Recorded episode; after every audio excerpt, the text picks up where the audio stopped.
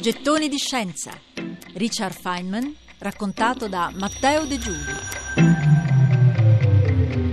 Richard Feynman è stato uno dei più grandi e brillanti fisici del Novecento. Questa è forse la definizione più efficace che si può dare di Feynman, di sicuro però non è l'unica possibile. Era un genio, e genio è il titolo della migliore biografia su Feynman disponibile sul mercato, l'ha scritta James Glick.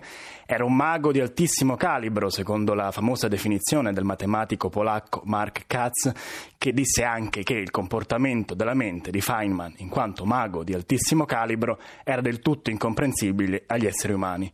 Era metà genio, metà buffone, secondo il collega Freeman Dyson, che riconosceva a Feynman eh, una vitalità effervescente, fuori dall'ordinario.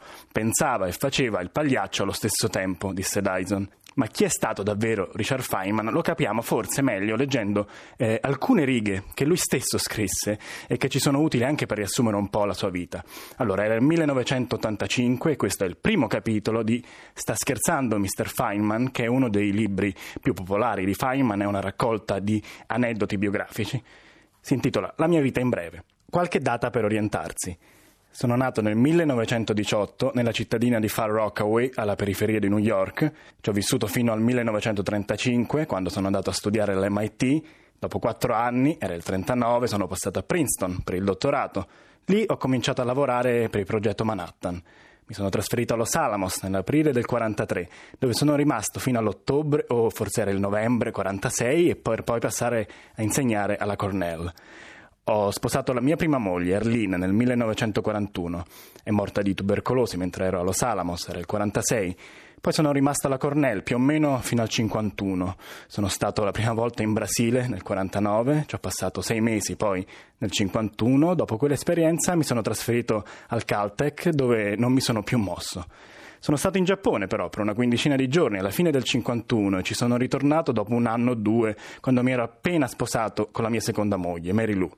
Oggi sono sposato con Guinnett, la mia terza moglie inglese. Abbiamo due figli, Carl e Michelle.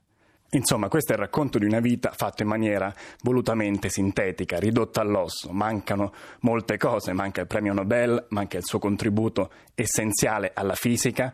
Feynman parla di se stesso come di un uomo modesto. Ho lavorato qui, ho lavorato lì, ho viaggiato un po', mi sono sposato tre volte. Niente giri di parole, nessun tentativo di confondere o di darsi qualche tono.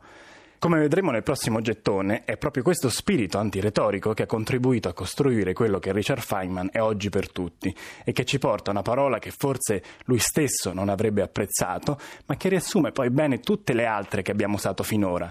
Fisico brillante, genio, buffone, mago. E quella parola è mito, perché oggi Richard Feynman è uno dei miti pop della scienza moderna.